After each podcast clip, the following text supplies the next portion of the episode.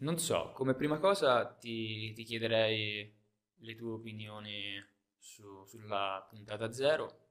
che so che hai ascoltato, e, così anche per, ovviamente per curiosità mia, ma anche perché magari può essere un buon modo per eh, entrare nel- negli ingranaggi, per eh, prendere il via. Allora, sicuramente è stato piacevole ascoltarla e come sai l'ho ascoltata su un autobus insieme a un amico comune. E, mh, prima di tutto, prima ancora di parlare della tua puntata, devo dire che sto mh, entrando sempre più in confidenza con eh, la struttura stessa del podcast, podcast in sé, ed è una cosa su cui sto riflettendo anche con la mia arte, magari ne parliamo dopo, perché la voce rispetto all'immagine mi sembra in qualche modo più sincera e che possa instaurare un, un legame, tra virgolette, più autentico con, con chi ascolta. Riguardo, non so, qualsiasi cosa dico adesso sembri, sembra un, sembra che lo sto dicendo perché sto davanti a te, però in realtà mi è, è stato molto, molto bello sentirla. E mi è piaciuto l'approccio che non poteva non essere così, conoscendoti di qualche modo procedere senza mai lasciare nulla di irrisolto dietro, non passare da non fare voli pindarici come modi di eludere poi l'argomento, cioè fissarsi, restare là un'ora, insomma, meglio fare uno scalino ma fatto bene che farne cento, questo è, è faticoso, è- ci vuole impegno, però ecco, fa in modo che poi la casa che si costruisca non, non cada, quindi questo ecco l'ho l'ho apprezzato molto. Ho apprezzato la sincerità nel, nell'ammettere che non, non c'era l'ospite per fatto la puntata nello stesso modo. Avresti potuto dire che mm, era una puntata di presentazione e questa sincerità in qualche modo ha creato un legame con, con me. Ti sei aperto, mi hai detto la verità e questo appunto mi ha permesso di entrare più in sintonia. Poi non so, una puntata di presentazione, immagino che il lavoro sia ancora da, da fare. In che senso? Nel senso che non, non ho gli strumenti per giudicare il podcast perché ancora è da costruire. Mi posso basare solo che sulla presentazione, che mi pare una premessa ottima. Però ecco, non, non posso dir più di tanto perché chiaramente vorrei aspettare di sentire le altre puntate. Però ecco, mm, bello che tu lo faccia e boh, le premesse mi sembrano buone, quindi buona fortuna. Beh, anzitutto ti ringrazio e visto che la sincerità paga, a questo punto eh, condividerei il fatto che abbiamo una difficoltà anche oggi, ossia che eh, stiamo condividendo un microfono e, e i momenti in cui i, i secondi necessari per scambiarcelo edi- nel momento dell'editing ovviamente eh, li taglierò, però eh, probabilmente nel ritmo della conversazione si percepirà, insomma, mh, dobbiamo necessariamente fare monologhi alternati, diciamo così. Quindi, visto che eh, la prima volta ha funzionato ammetterlo, speriamo eh, sia così anche oggi. Di nuovo ti ringrazio, apprezzo un'opinione che, che- che ha valore, la tua per me. E, hai detto tante cose, ovviamente, e non vorrei ignorarle, anche se necessariamente dovrò scegliere una a cui riferirmi. E non vorrei ignorarle per diversi motivi. Quello che mi mh, sta a cuore di più in questo momento è un motivo, diciamo, di, di cortesia. Eh, hai detto tante cose mh, che ho, che ho apprezzato e eh, mi sentirei in dovere di eh, riferirmi a quelle, però eh, credo che non, non sarebbe nello spirito di, questa- di queste conversazioni, non in generale, non in assoluto, ma considerando il fatto che di quello che hai detto in questo momento, la cosa che mi ha colpito di più, la cosa che mi ha interessato di più è il tuo, e che poi era in fondo l'argomento che sapevo avremmo quasi sicuramente affrontato oggi,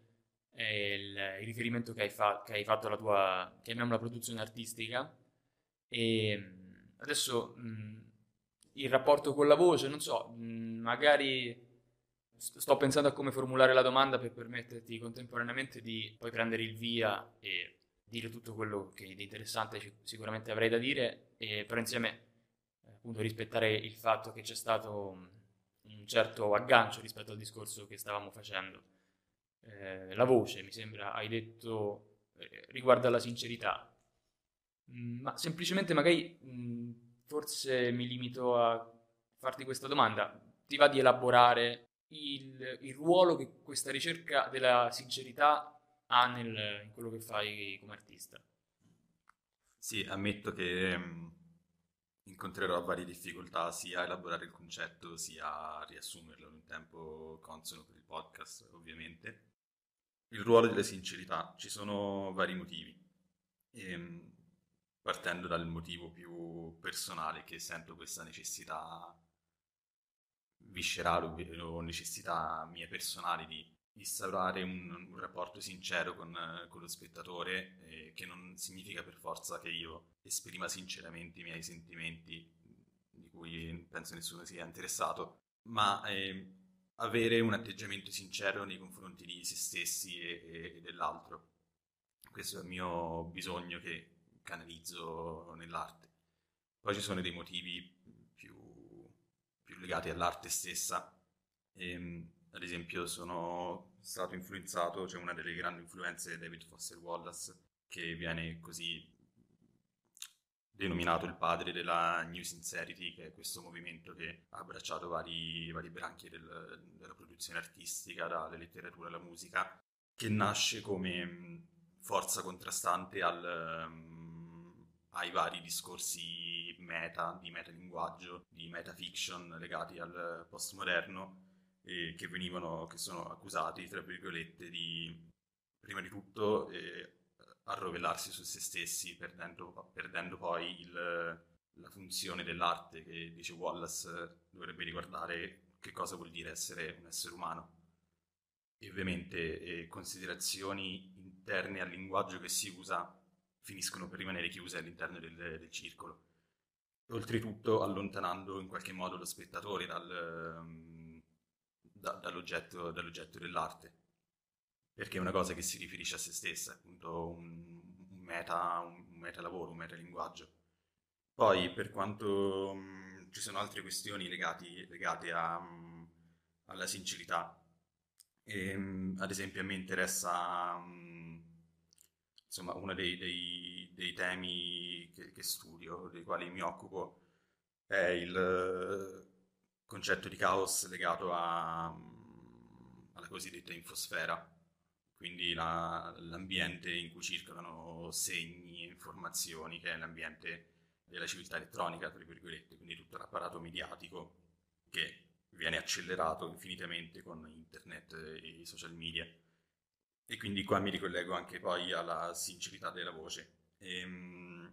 insomma, un ambiente è caotico tanto più è difficile da interpretare in maniera lineare e in maniera anche coerente, quindi c'è di base una sorta di difficoltà di, eh, di interpretare la realtà nel momento in cui la realtà ha appunto questa, questa struttura caotica. Ed è tanto più vero, tanto più si moltiplicano e si stratificano eh, informazioni, segni, immagini, eh, come nella, nella, realtà di internet, ad esempio. E, e quindi in questo, in questo vortice che anche doloroso di incomprensione per come lo percepisco, insomma, in base agli studi che faccio. Mm, la sincerità mi sembra appunto un, un antidoto, un, un, un, accenno di chiarezza in, una, in un vortice incomprensibile. E, e, dato che internet, insomma, l'immagine occupa un posto abbastanza importante nella, nella circolazione di informazioni di social media, internet guarda Instagram o TikTok, che sono, sono immagini prevalentemente, ed essendo l'immagine per sua natura un falso, una, una copia di qualcosa. La voce mi sembra che possa invece instaurare una, un, un, rapporto più sincero, appunto. Non lo so, mi viene in mente la voce de, della madre che ti parla quando sei ancora nella pancia, o mi pare che la voce possa in qualche modo tradire delle emozioni, possa e um, lasciar trasparire delle, delle, intenzioni che non sono magari chiare neanche a, a chi parla. E l'immagine invece,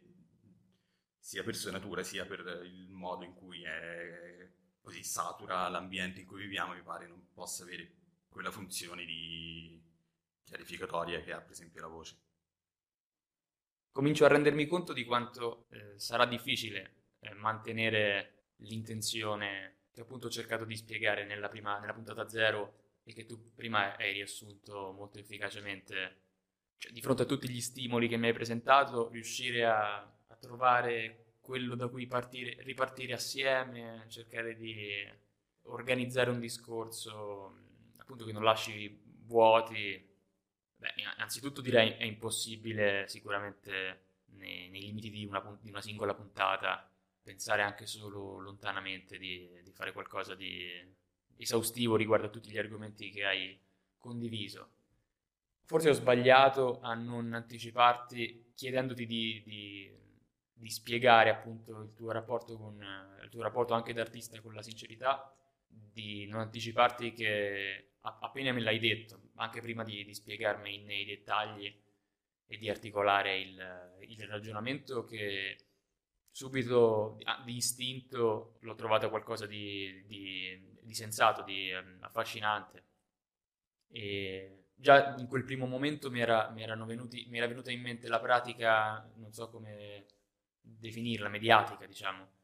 il rapporto che hanno con i media, eh, il collettivo di scrittori eh, Wuming, che sa, sai, si rifiutano di, di apparire in immagine, no? Eh, ma condividono senza problemi la, la loro voce e è possibile vederli se si partecipa agli eventi in carne ed ossa in cui stanno loro e è, sempre, è, sta, è una, una, pratica appunto un, un'autolimitazione non so come definirla che mi incuriosisce diciamo da tanto tempo. Mi, mi, fa, mi dà da pensare da tanto tempo. Mi ha fatto ridere che hai detto all'inizio che sarà difficile mantenere una insomma, fare ordine nel, nei vari stimoli che ti ho dato, che è quello che premetto sempre quando parlo di queste cose, che non, non si può parlare di caos in maniera troppo ordinata, cioè un, un minimo di esperienza del caos bisogna farla forse. Questo forse anche per mascherare mie, mie mancanze. Però davvero mi, mi riesce difficile fare un discorso che vada da A a B senza davvero ricreare in piccolo quel, quell'atmosfera, quella sensazione di, di, caos di cui poi parlo. Questo forse è un vizio, tra virgolette, da un vizio artistico di non, non chiarire ma far fare esperienza mh, di qualcosa. No, certo, infatti c'è da dire che mh, la mia comunque è una certa attitudine, no? attitudine degli studi che ho fatto di filosofia, che non credo mi abbiano deformato, cioè mi, ha, mi hanno aiutato a, a, a, attua, a portare, eh, a attuare, insomma, a, realizzare un'attitudine che in potenza c'era già, però appunto, insomma, questa, questo mio desiderio di fare sistema non cade dalle nuvole e non è neanche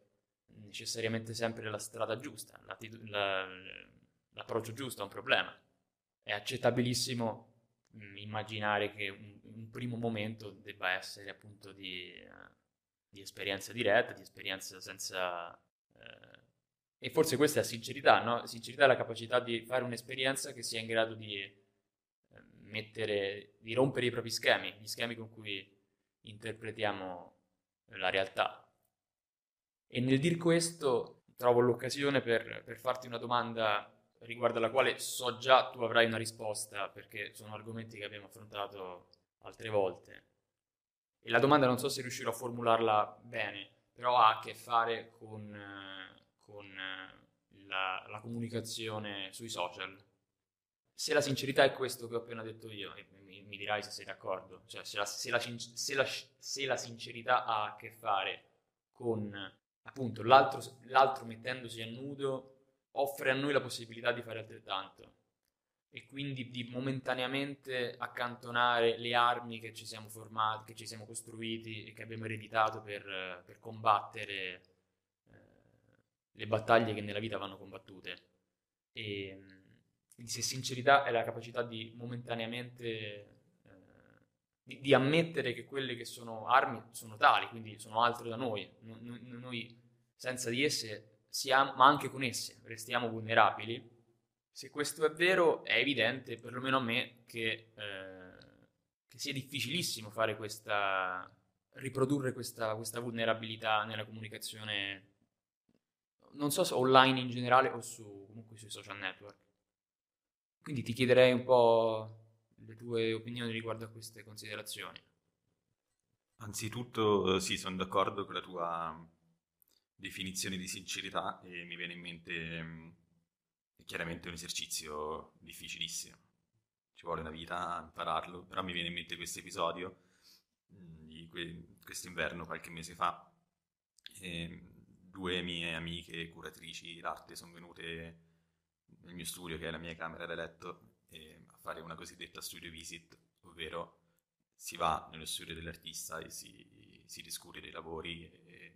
si cerca di costruire un discorso ricco e generante riguardo ai lavori e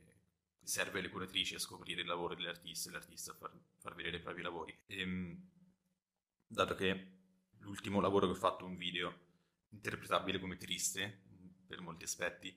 avevo notato che si era creata una sorta di tensione nel, non solo nel video ma nel, a, a, fine, a, fine, a fine visita. C'era un'atmosfera abbastanza pesante e nel momento in cui loro sono andate via io mi sono sentito completamente svuotato di qualsiasi organo e emozione. Ed era una cosa mai provata prima. Un paio di ore dopo scrivo a una, una delle due e chiedo se anche lei sentisse quel, quella sensazione di vuoto, di, di, essere svuotata, dato che avevamo parlato di eh, depressione, avevamo parlato di mh, mm, tristezza, di autoinduzione di emozioni negative, tutti i discorsi che erano partiti da alcuni miei lavori. E, insomma, dopo aver chiesto questa cosa alla mia amica, lei mi dice che era un'ora che piangeva a casa da sola. E beh, io, non ho pianto, però è stato un bel momento di in qualche modo mh, esserci spogliati di un, di un, certo, di un certo, velo e, mh, insieme e aver costruito un qualcosa che una condivisione anche del vuoto, non lo so, un, è stato un momento liberatorio in qualche modo. E, ehm, chiaramente sapere che l'altro soffre non, non, non, ti aiuta, però se soffriamo in due possiamo in qualche modo dare più significato anche a, alla sofferenza. E quindi per me quello è un, un, un episodio legato alla sincerità per me e, an- e anche il, quello che può fare... Cioè sono stato insomma nella, nella tristezza contento del risultato, tra virgolette, raggiunto con, con l'arte non chiedo altro se non piangere insieme. E, ehm, invece riguardo alla comunicazione social, bisogna vedere anche quale social, perché ovviamente qualsiasi forma vizia anche dei, dei messaggi. E, ehm, in ogni caso c'è da considerare, c'è una cosa comune, il fatto che non è mai una conversazione a due, sei all'interno di uno spazio privato gestito da qualcuno e è già almeno a livello teorico un, un fattore che da tenere in considerazione. E poi mi viene in mente che mm, mi incuriosisce il motivo per cui le generazioni più nuove, quelle nate dopo il 2000, il 2005 o 2010 addirittura, utilizzino sempre meno Facebook, che è la, il social dove la scrittura è, insomma, occupa una, una, parte sostanziale del social e si siano spostati su, neanche sull'immagine ma sul video, che permette una comunicazione sempre più, più scarna. E anzi TikTok che è utilizzatissimo, non solo non c'è il linguaggio e c'è il video, ma per, per quanto ne so si fonda sul, sulla ripetizione di alcuni, di alcuni movimenti, su una ripetizione di alcune stereotopie, come se fossero dei meme viventi, quindi dà una massima ricchezza che può raggiungere il linguaggio si arriva al, al limite negativo di movimenti autistici in qualche modo. E non ho, non ho la risposta chiaramente, però mi interessa, interessava questa cosa. Però eh, un social che mi piace molto è, mm, se social si può definire YouTube, chiaramente anche qua è un social di video, eh, però mm, ci sono dei, delle sezioni, dei commenti di YouTube che per me raggiungono picchi di sincerità bellissimi.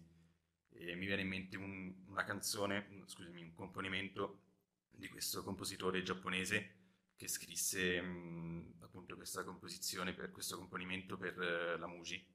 una catena di negozi più o meno di fascia economica giapponese che c'è anche in Italia. E questa, nei commenti di questo, di questo link YouTube, che magari poi forniremo, le, gli utenti si sono scatenati nel, anche nell'inventare ricordi di infanzia, di immaginare sensazioni legate a, quella, a, quel suono che è ripetitivo, come se fosse una goccia che, che annaffia un fiore, mi pare si chiami proprio così, eh, annaffiare un fiore. Ed è evidente come un momento di catarsi per chiunque partecipi a, quel, quella sezione di, di, commenti. E ci sono anche altri esempi di commenti YouTube in cui ci si fa forza a vicenda. Quindi ecco, YouTube forse in questo senso è il social dove ho trovato il maggior terreno fertile per questa sincerità. Beh, tu eh, mi insegni come l'esistenza dell'inconscio eh, fa sì che noi ci dedichiamo anche con grande, con emozioni forti a, a imprese che poi comprendiamo solo a posteriori, no? E si spera che appunto questo sia fatto con una certa consapevolezza, cioè questo scarto tra il conscio e l'inconscio sia, fatto, sia vissuto con una certa consapevolezza. E dico questo perché eh, sto facendo un'esperienza che, che, ha a che fare con questo in questo momento, cioè mi sto rendendo conto di come quello che cercavo eh, con queste conversazioni è... non so neanche se lo so, so, bene esprimere ancora a parole, però ecco, anzitutto ti com- comunico diciamo, l- l'esperienza piacevole che sto, che sto facendo. E- ecco, forse è, è, questa la cosa positiva, la cosa pi- piacevole dell'esperienza, perlomeno il, il lato piacevole che in questo momento mi sta colpendo di più. Che in due ci stiamo sforzando di essere versioni migliori di noi stessi, in un certo senso, anche se questo essere migliori è limitato solo all'espressione delle nostre idee, però appunto in un certo senso vorrei che questo fosse un'occasione per un miglioramento che non è, non è limitato alle parole, diciamo così, la loro espressione. E è, è bello, è piacevole che questo sforzo sia sia contemporaneamente distinto evidentemente perché abbiamo diversi problemi, abbiamo, abbiamo diverse, diverse, esperienze, abbiamo diversi approcci, e però così ravvicinato, cioè stiamo a, a un metro e eh, tutti e due ci stiamo sforzando di, di, fare qualcosa che in, un certo senso è lo stesso. E, forse questo, questa vicinanza che non è cancellazione l'uno dell'altro è molto confortevole. Un'altra cosa che mi è venuta in mente sentendoti parlare, mi è venuto da sorridere pensando a, non so, nost- la nostra è un'ipocrisia oppure è una problematizzazione della questione. Mi riferisco al fatto che eh, perlomeno in questa puntata, poi non so evolvendo cosa, cosa succederà di, di questa abitudine, però tutte e due sappiamo che ci sarà offerta la possibilità di tagliare delle parti delle nostre, di questa registrazione, quindi eh, errori di pronuncia, idee, eh, i discorsi cominciati che non, non, vanno a buon fine. Mi devo fermare un attimo e cioè, sento già la voce, cioè, mi, mi, immagino il, il, membro del pubblico che in questo momento dice come gli stanno cancellando gli errori di pronuncia, perché ovviamente cancelliamo quelli proprio eh, assurdi, quelli proprio fuori dal comune.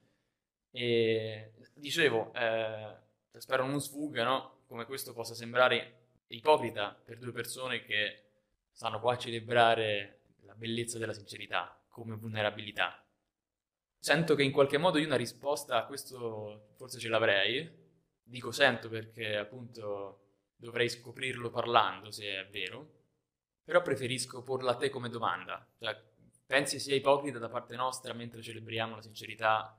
sapere che eh, lo stesso discorso con cui lo facciamo può essere sottoposto a un editing che lo rende più attraente che lo, lo, lo photoshoppa? Ok, una cosa a cui non avevo pensato, sinceramente, e non so, mi viene in mente il, um, il cinema di Dogma 95, quel gruppo di registi, tra cui Lars von Trier, e loro appunto eh, riprendevano in maniera del tutto naif virgolette, nel modo più sincero possibile, senza carrelli, senza strutture che in qualche modo rendessero l'immagine pulita e appunto strutturata. E quindi seguendo loro, la loro filosofia eh, stiamo fallendo nella nostra sincerità. però mi viene anche in mente che mh, voler raggiungere una chiarezza del linguaggio che anche rispetto nei confronti del, di chi ascolta non, eh, non intacchi poi la sincerità di quello che diciamo, quindi me ne uscirei in questa maniera. Sì, un'ottima, un'ottima risposta. Cos'altro mi sentivo di aggiungere sentendo di parlare? Ah, questo, che non deve diventare feticistica la parola giusta la ricerca della sincerità. Cioè, può essere sensato eh, ipotizzare che chi è talmente disabituato alla sincerità che può illudersi che eh, questa si, si, possa ottenere attraverso la mera assenza di ogni controllo, assenza di ogni filtro, per eh, tirare in ballo concetti forse troppo ingombranti, noterei come l'essere umano non è, non è un animale, cioè non è naturale, l'essere umano è artificio. C'è un modo di, di praticare questo artificio che è, che è sincero, per come abbiamo usato la parola finora, e un modo che, che, non lo è, però insomma l'essere umano col, con l'artificio non può che avere a che fare. Sì, ora che, che hai introdotto questo discorso mi viene in mente un altro discorso che abbiamo fatto in passato e a cui mi ricollego tra poco. Sì, mi viene da dire che il, la lotta per la sincerità passa attraverso l'accettazione di, di un'impossibilità di essere della sincerità stessa mi spiego meglio, era Freud che diceva che non siamo padroni neanche a casa nostra, mi pare. E, ehm, e il discorso che, faceva, che abbiamo fatto in passato è appunto del chi è quest'io che parla, c'è un unico io, siamo... se l'identità si costruisce a partire dalla relazione e ogni relazione impone dei, dei ritmi, impone delle, delle strutture, qual è, il, qual è, il, punto fisso, che, qual è il, il, il fulcro che rimane invariato che possiamo chiamare io, se esiste, quindi una serie di, di discorsi che, amplissimi, di cui mi limiterò a dire appunto che in fondo non posso essere sincero nei confronti di, di una sensazione, di, di un'emozione, di, una, di, un sentimento, di un, di un certo stato che, che sento, però non, non mi sento di poter dire che quello è Luca Marcelli con il copyright di, di Luca Marcelli. Quindi ecco, sincerità sempre partendo dal fatto che c'è un, un quid inconoscibile in me stesso e un quid ancora più inconoscibile tra me e te, cioè un, un vuoto, che però appunto un esercizio di sincerità, mi viene sempre in mente quel, quella condivisione del sentimento di vuoto, può appunto mh, colmare o dare l'illusione di colmare e quindi forse la sincerità può avere anche questo, questo ruolo di ammissione del, dell'inconoscibilità come poi generatrice di, come momento di, di arricchimento collettivo. Bello quest'ultima considerazione. Cioè, sincerità nei confronti di, di... Prima io ho parlato di inconscio, di questo inconoscibile. Cioè, io sinceramente ammetto che non ho il controllo su me stesso e che quindi, così, non so se è un'idea che regge, però mi viene da dire, cioè l'artificio ha a che fare con eh, l'esigenza di tenere a bada questo inconoscibile, però contemporaneamente lasciandogli uno spiraglio per, per passare. Mi fa venire in mente una, una conversazione WhatsApp eh, con questi due amici eh, artisti, cioè un, un, un artista e un curatore, su cui tra l'altro scherziamo, ma ci crediamo anche sul ogni tanto scriviamo viva i sensibili come appunto valore aggiunto. E um, questa mia amica insomma, chiede: Ma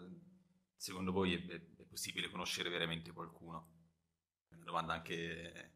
al limite del, del banale, spettellata così su WhatsApp. Però, conoscendo la persona, so che non lo era.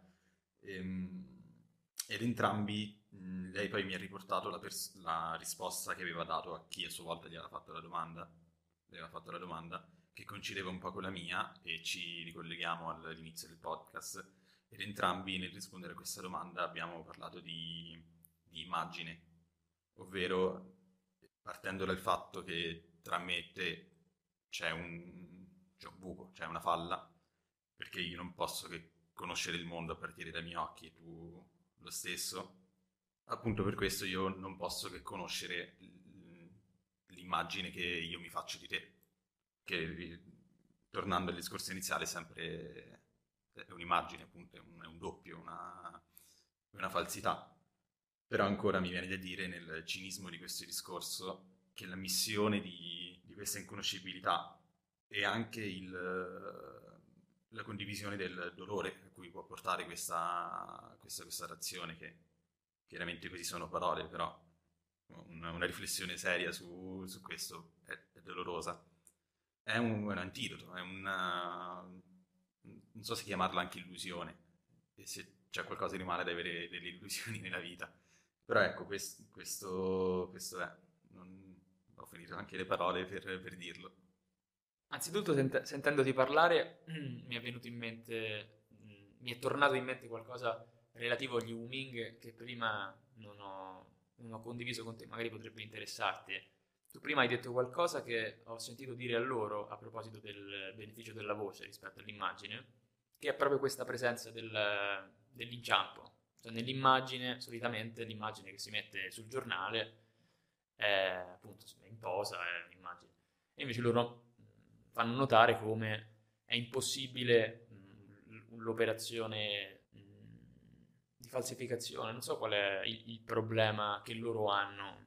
e che magari che hai tu, o se è lo stesso, se è un altro, riguardo a questo processo,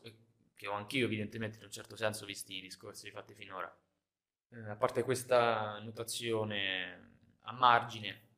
ragiono spesso e volentieri a proposito di, del fatto che fra, fra, non so neanche come definirli, fra persone, diciamo fra persone ci sia questo, questo scarto, questo, questo vuoto, che forse non è neanche esteriore, nel senso forse la presenza dell'altro è solo la luce che, che lo illumina. No, non ricordo da, chi sentivo dire che in solitudine noi, forse Nietzsche, in solitudine noi ci semplifichiamo a noi stessi, cioè riusciamo a sopportare noi stessi nella solitudine perché ci semplifichiamo enormemente, perché se dovessimo anche in solitudine fare i conti con, eh, con la complessità che, che continuiamo ad essere, impazziremmo quindi abbiamo bisogno di questo, di illuderci che questo io ha una certa permanenza, certe abitudini. Essere esposti a un ambiente costante, sono sicuro abbia, abbia un ruolo nel mantenimento di questa prevedibilità che ci rende sopportabili a noi stessi. Però ecco, questo, il, il fatto che ci sia questo, questo non incontro, io, io, lo chiamo così, non so se è un'etichetta che, che ti convince. Lo scrivo proprio non trattino incontro è, è qualcosa che mi affascina molto, non so, non so, bene neanche esattamente perché. Però mi va di, di, di condividere, non so se questo è una, un riferimento che ho fatto mai con te, però riguarda questo problema. Mi viene in mente il videogioco di Silent Hill, eh, credo sia il 2, quello in cui il protagonista riceve una, mo- una lettera dalla moglie morta. Hai presente? Credo tu mi abbia già parlato del, insomma, di questo videogioco, ma non, non ricordo, quindi se, se, vuoi ridirmelo. Certo. E, ehm, beh, poi ovviamente mh, capitano tante cose in questo videogioco, però eh, cosa, l'aspetto che mi interessa ora condividere è c'è questa città che nei, nei titoli precedenti della saga eh, stata, si è già dimostrata come una città capace di, di, di Ecco, non so se nei, nei titoli precedenti questo aspetto era già chiaro, oppure la cosa si è un po' trasformata strada facendo, però diciamo in questo, in questo videogioco, che mi sembra sia il terzo, il terzo e il secondo della saga, questa città è, è come il luogo che manifesta non la coscienza, però manifesta il rimosso, manifesta il senso di colpa delle persone che c'entrano dentro. E quindi è evidente che ogni persona fa, fa un'esperienza diversa della stessa città e questo, per quanto non centrare alla trama de, de, del videogioco, questo, questa, questo fatto in, qual, in due o tre momenti emerge quando il protagonista si incontra con altre comparse, altri personaggi decisamente secondari all'interno della trama e da alcune cose che questi altri noi ovviamente la città la vediamo attraverso la prospettiva e restiamo sempre nella prospettiva del, del protagonista. però da alcune cose che questi personaggi secondari dicono, c'è evidente che questi stanno facendo un'esperienza diversa della stessa città. E possiamo anche immaginare, in base al carattere che abbiamo visto di loro, in base al loro aspetto, eh, possiamo anche immaginare quale sia il collegamento tra quello che dicono di vedere nella città e qual è il loro, diciamo, il loro rimosso, il loro senso di colpa, il loro, il loro problema, non so come altro dire. E non, non, non so se eh, devo aggiungere altro, lo aggiungerò lo stesso ovviamente, però non so, dicevo, non so se è chiaro come questo ha a che fare col non incontro di cui si parlava, no? Perché l'unico modo per cui io riesco a risalire alla fine alla città che origina tutte le, le visioni che io ho di questa, sia in positivo che in negativo, è aver fatto totalmente i conti con, con diciamo, questo rimosso, con... e quando ciò non accade, le dinamiche da videogioco dell'orrore che si, che si generano quando appunto ciascuno cerca di imporre all'altro quella visione delle cose che gli permette in qualche modo di... Eh, in inglese coping si dice, in italiano qual è l'alternativa? Al... Coping penso sia un, un affrontare, un fare i conti con, inteso in senso di risoluzione o miglioramento rispetto a un trauma o quello, quello che è. Non, non, so, soluzione, miglioramento eh, troppo positiva non è detto che sia qualcosa di, di, negativo, per come la vedo io il coping, però diciamo sicuramente è, è, è, la soluzione non definitiva. Può essere una soluzione non definitiva che rimanda alla necessità di una soluzione più radicale, oppure può essere una decisione, una risoluzione, diciamo che da un attimo, un momento di pausa da, da uno stress eh, psichico. Eh, beh, comunque è un dettaglio questo qua. Eh, purtroppo mi sto rendendo conto nel fare questo discorso, nel chiudere questo discorso, che è qualcosa su cui ho riflettuto talmente tante volte che probabilmente sono andato alla deriva mentre parlavo, nel senso che ho cominciato con, con una prospettiva e ho finito con un'altra. Cioè, la tesi che ho, che, che ho, voluto sostenere alla fine del discorso non era la stessa che, che anticipavo all'inizio, ho questa impressione. Cioè, forse fa ancora capire di più quanto sia per me un argomento interessante. Sì, non, non ricordavo questo, questa caratteristica della, della, città, forse non me l'avevi detta, ed è effettivamente bellissima. Se guardiamo la stessa cosa e se abbiamo la stessa cosa davanti e vediamo due cose diverse, come possiamo anche immaginare di, di comunicare di parlarne? E mi fa venire in mente una sorta di incomunicabilità che ci può essere, l'incomunicabilità dei perdonami il termine, dei, dei pazzi, del, del, folle, che ha un'esperienza della realtà totalmente diversa, poi chiaramente dobbiamo definire la parola pazzo, che è volgare e generica. Mi viene in mente un delirio schizofrenico, per cui le griglie di, di interpretazione della realtà sono totalmente, totalmente sballate e l'inconscio è, si manifesta in, sua, in tutti i suoi enigmi e quindi l'incomunicabilità sta a un picco massimo di, di espressione. Però e questo è un discorso chiaramente non mio, ma di tutto il filone dell'antipsichiatria, il, le modalità di esistenza patologiche sono già in nuce nel, nel, nelle modalità di esistenza, tra virgolette, normali. E quindi non, la differenza non è nella, nel, nella qualità del, del seme, ma quanto quel seme riesce a germogliare e trasformarsi in, eh, in patologia. E, ehm, le, leggere il, sia l'inconscio ma i rapporti umani, le modalità di esistenza, tra virgolette, normali, a partire da modalità di esistenza eh, considerate patologiche o la schizofrenia è la, insomma, la condizione che mi viene in mente più, più spesso. Per me può essere arricchente e, utile, se, se, non altro perché ci sono condizioni in cui eh, l'inconscio è, è, materia quasi tangibile e quindi studiarle ti dà accesso a una, a una verità, tra molte virgolette, che, eh, alla quale accesso ad esempio attraverso il sogno. Anche là l'inconscio si, si manifesta in maniera più meno censurata, meno, meno strutturata e si ricollega ancora una volta al discorso di caos è una realtà caotica alla quale la mente in quel momento non ha, eh, anteposto le proprie griglie interpretative che per forza deve, deve attuare per, per sopravvivere. Abbiamo sviato moltissimo. Sei di nuovo una, una spina nel fianco del, del mio desiderio di sistematicità, perché mi metti sul tavolo tante di quelle cose che c'è abbastanza per, per disperare. Eh, no, a parte gli scherzi, ti ringrazio proprio di questo, di queste, questo tipo di provocazione perché c'è un'immagine matematica che mi viene in mente, che eh,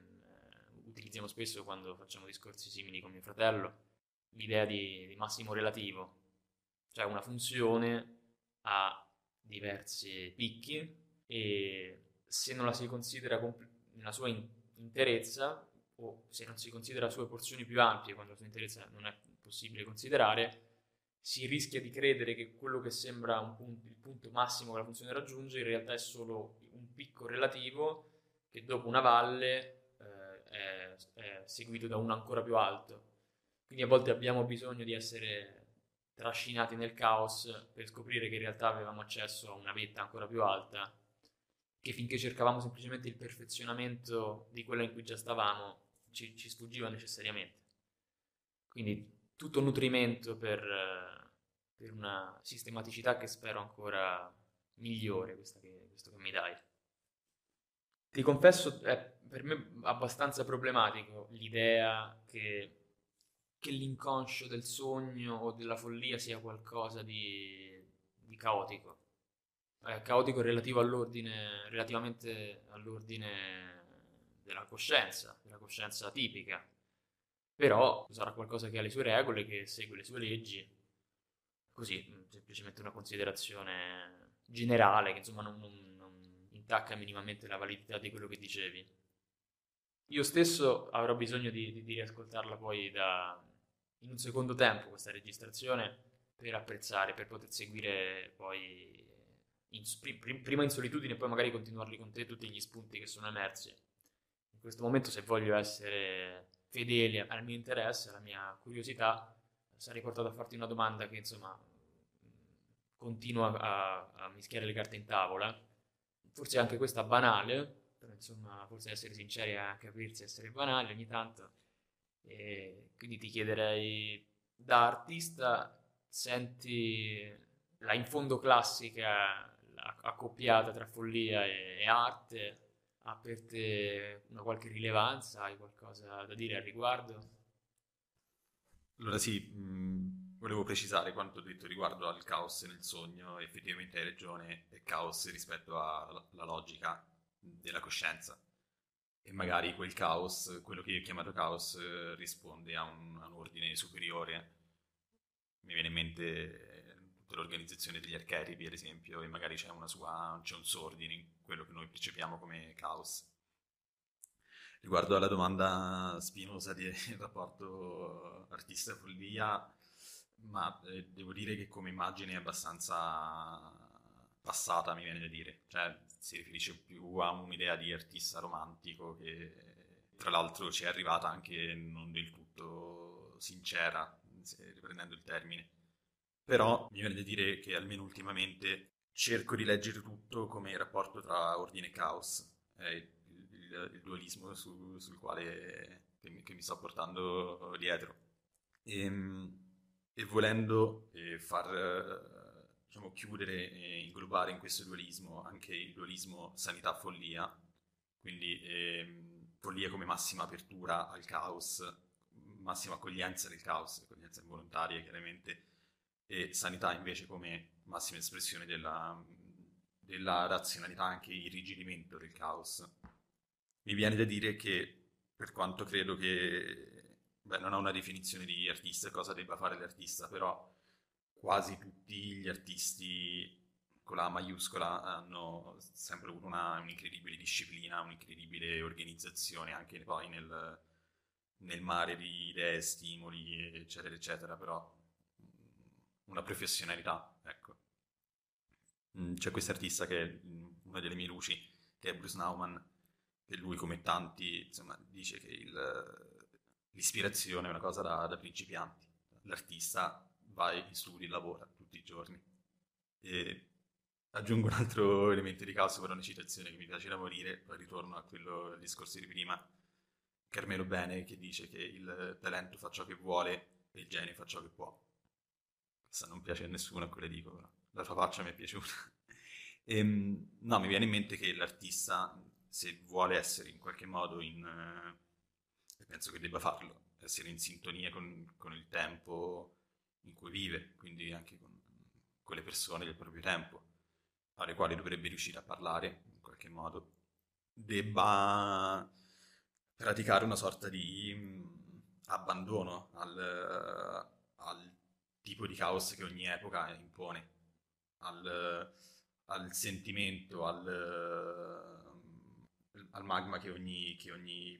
cultura o società o organizzazione di uomini impone.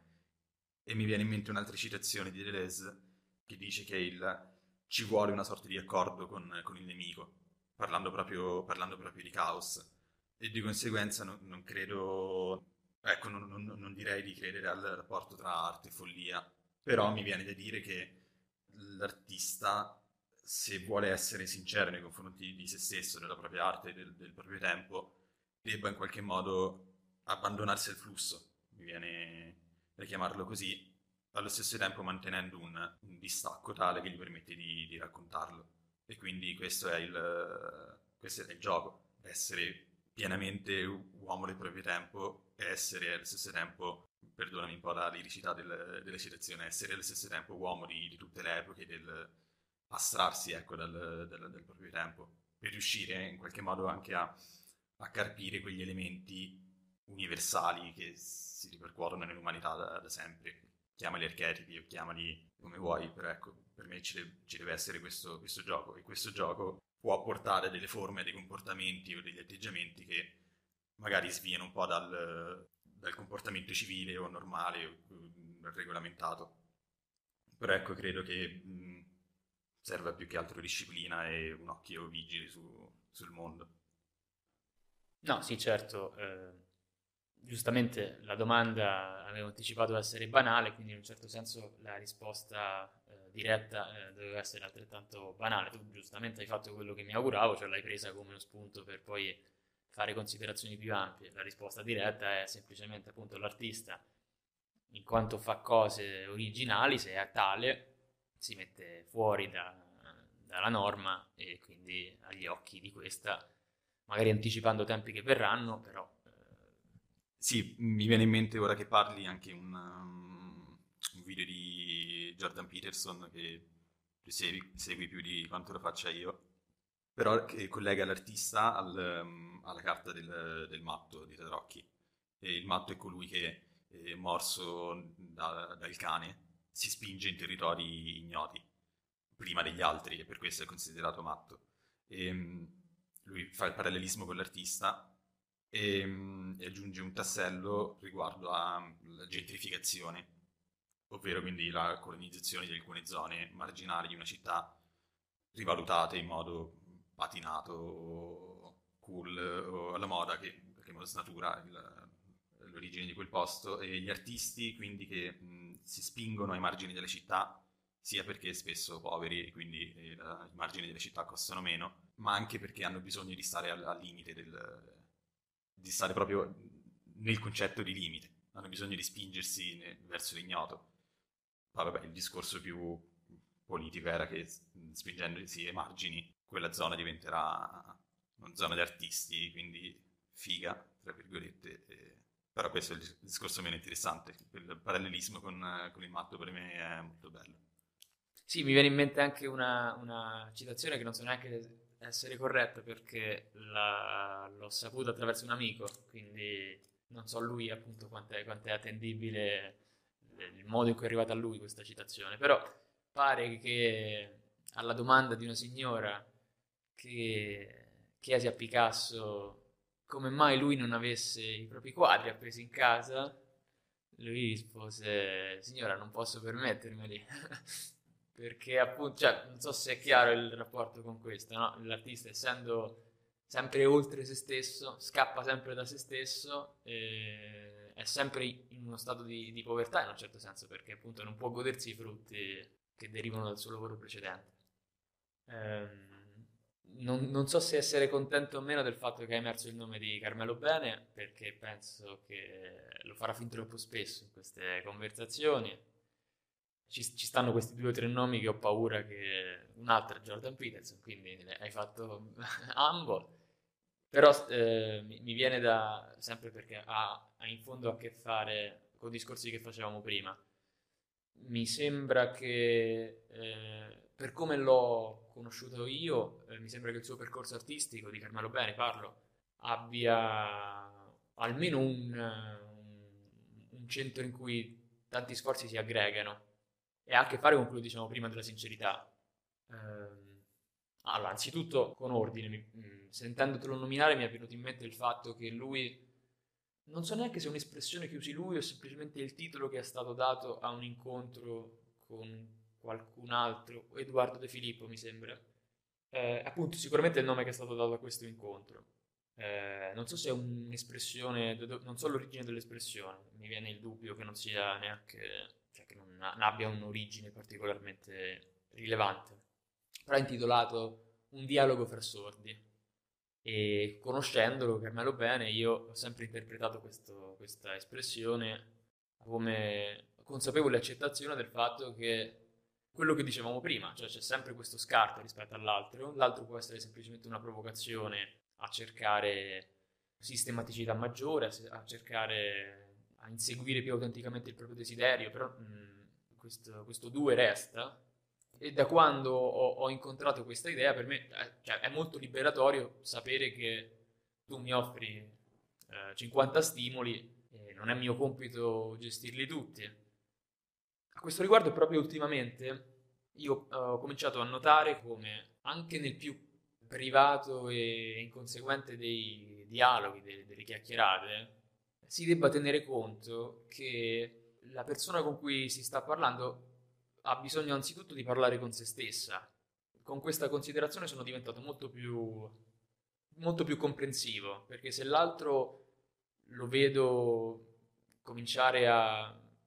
lo vedo sostenere un'idea che evidentemente non ha a che fare col contesto, lo vedo... Se ho l'impressione che stia parlando quasi con qualcun altro, sono molto meno portato a considerarlo come una mancanza di rispetto o qualcosa del genere, perché mi rendo conto che cioè, per continuare a funzionare do- dobbiamo prenderci cura di noi stessi e quindi magari capita spessissimo, per esempio, che l'altro tiri fuori in noi ricordi che ancora non abbiamo completamente elaborato e che cos'altro possiamo fare mentre li condividiamo con l'altro se non cercare di, elab- di elaborarli? Ma nel far questo dobbiamo elaborarli secondo i nostri criteri, alcuni dei quali magari non sono, non dico appropriati, ma hanno poco a che fare con la conversazione in quel momento in corso, con il modo di pensare dell'altra persona. E quindi ecco, accettare che, che anche per questo necessariamente eh, il dialogo è far sordi, perché è fra persone che devono anche fare i conti con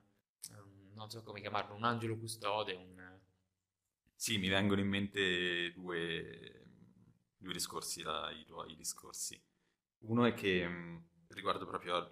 l'ultima cosa che hai detto, di accettare anche le conversazioni in cui l'altro sta parlando prima a se stesso. Proprio ultimamente mi è capitato di avere una conversazione con una signora sulla cinquantina Vabbè, insomma, una situazione che adesso non è, non è, rilevante, però era evidente come questa signora avesse bisogno di dar voce al, al suo io, eh, ammesso che esista, per lei esisteva. Ehm, e, ed era evidente che era un elemento di disturbo nella, nell'armonia del, dell'ambiente. Quindi è stato, eh, queste cose danno abbastanza fastidio e tendo a non considerare quella, quella voce. Cioè, se ti vuoi prendere uno spazio che il, il vivere comune non, non, ti concede, allora io non, non mi sento di, di, dartelo, tra virgolette. Però in realtà mi ha fatto riflettere, ehm, insomma, con, avendo sentito anche alcune cose che mi ha detto questa signora, sul, sul fatto che se ha bisogno di, di parlare, di, di, dar voce a quell'io, magari ha delle ragioni che o è conseguenza di un, qualche tipo di sofferenza che io o non ho o ho risolto e quindi non, ave- non, avendo io quel tipo di sofferenza, quindi non avendo io quel tipo di bisogno, credo è mio compito, come dicevi tu, accogliere anche insomma, senza, senza, incentivare o comunque farlo, farlo con, con, saggezza, però accogliere se l'altro ha, ha, questo, ha questo, bisogno, ha questa, questa necessità. Mi viene in mente mio padre che in un altro episodio di mio di infastidimento, eh, che mi capita spesso, eh, mi sono lamentato con mio padre di questa signora che in chiesa stava eh, veramente mettendo tutte le direzioni del mondo a ritirare dei fogli da, dei, dei, bancari della chiesa, si arrabbiava con chi la, ostacolava nel, nell'arduo compito. Dico, papà, ma è possibile che questa... Cioè, è evidente che tutta la sua vita ruota intorno a questo, questo fatto, mi, mi, dava fastidio, poi perché dovrebbe darti fastidio? E mio padre mi fa, beh, ognuno si salva come può, quindi questa frase me la, me la porto dietro. Certo, non, non, giustificare tutto, però riconoscere quando qualcuno ha dei bisogni. Discorso chiuso, l'altro che mi viene in mente rispetto a Carmelo Bene è rispetto proprio al uh, discorso che facevamo del, della follia come lasciare entrare il caos in qualche modo. E, um, a me pare abbastanza evidente nel, nei vari Carmelo contro tutti come lui faccia proprio l'esercizio di praticare alcuni discorsi teorici di, di incomunicabilità, di insomma, mettere in pratica i um, discorsi teorici e filosofici. E ti fa fare esperienza proprio del, di questa incomunicabilità con vari discorsi a margine che si possono fare però è, per me è proprio tangibile questo e ti fa vedere come andando in fondo alla questione mettendolo in pratica risulti un folle e, evidentemente a un occhio insomma non, la prima volta che l'ho visto mi sembrava semplicemente un pazzo che faceva spettacolo vabbè insomma è chiaro che abbiamo e due una cotta perché almeno bene quindi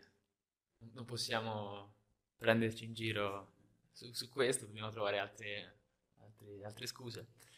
È bellissima la, la frase di, di, tuo padre, mi fa piacere che la condividi.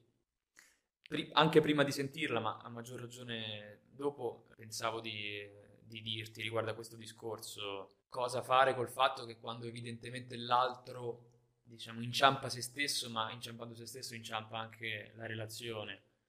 con qualcosa che non, non ha ancora elaborato, non, non, riesce a tenere sotto controllo,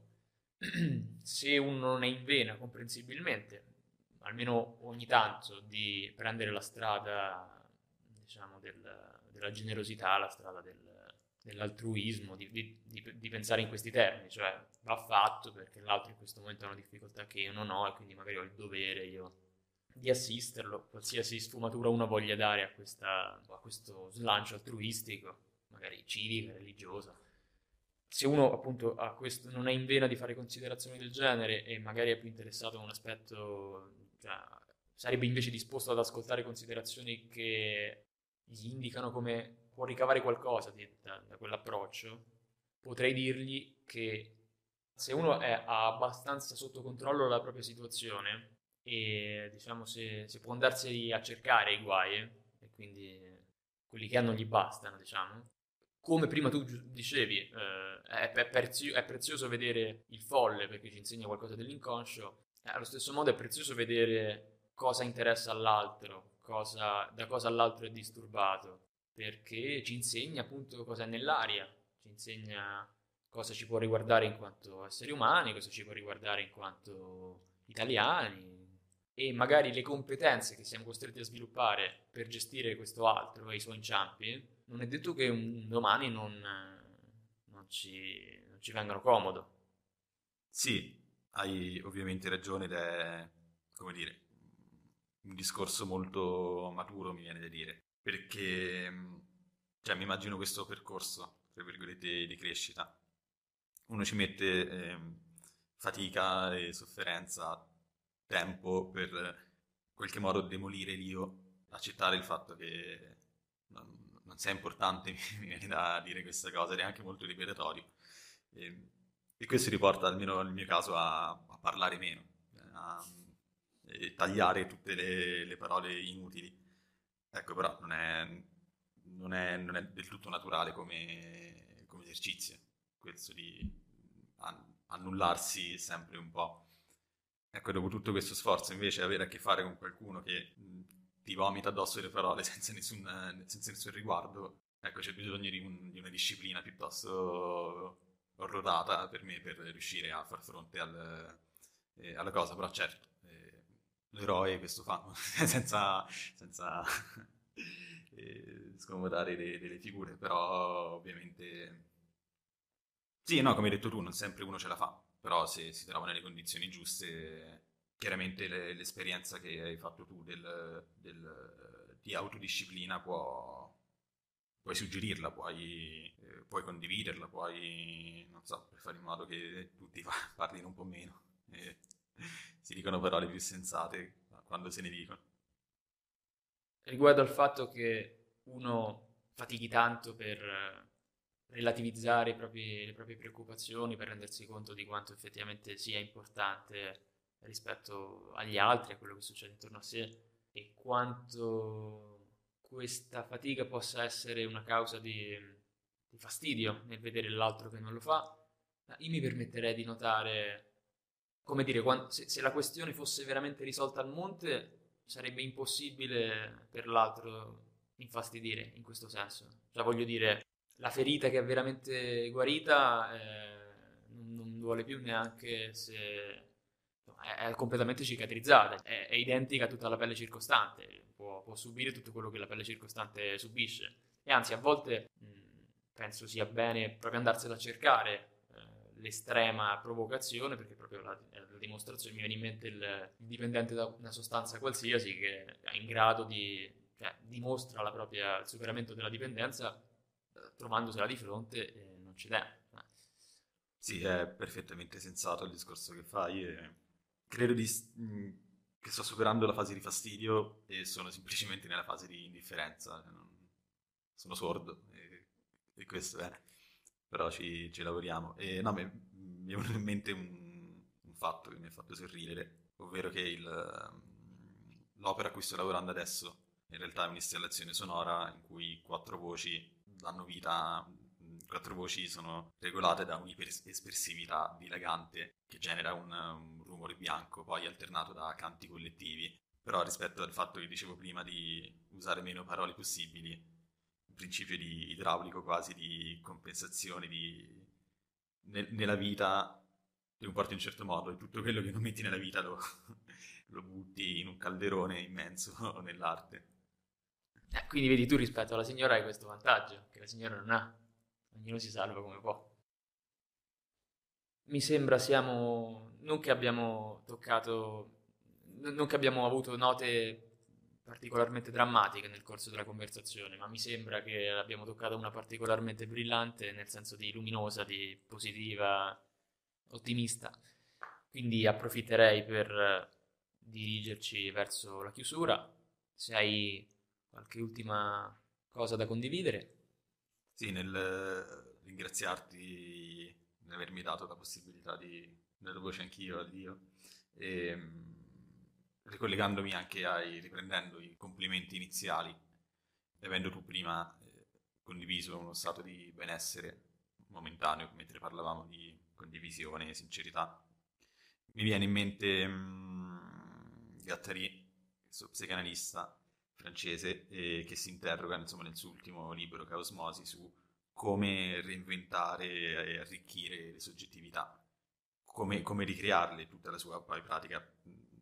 psicoanalitica partiva da questo punto e, e, dice che l'arte, la filosofia, l'architettura, la, la didattica sono tutte dei caoidi, chiama, insomma dei fuochi di enunciazione che hanno proprio il compito no, non di risolvere, non di eh, analizzare, non di in qualche modo guarire, ma proprio di creare nuovi, eh, nuove direzioni, nuovi vettori per, eh, in cui le soggettività possono, possono lanciarsi, quindi proprio una, un'operazione di ricreazione di soggettività. E, ehm, in piccolo, quello che tu chiamavi stato di benessere è stato per me anche proprio un, quello che dovrebbe fare l'arte e che fa anche eh, la filosofia, che fanno, eh, può fare l'architettura, qualsiasi invenzione umana, ovvero di eh, proporre modalità di esistenza altre rispetto a, alla propria. E in questo quindi avere una possibilità di arricchirsi e di ricrearsi e reinventarsi. E nella condivisione di prima, nel, nella sincerità di prima, per me ho percepito questo, questa possibilità di, di arricchimento. Quindi concludo ringraziandoti. Ovviamente ti ringrazio anch'io eh, ci sarebbero ancora tantissime cose di cui vorrei parlare, però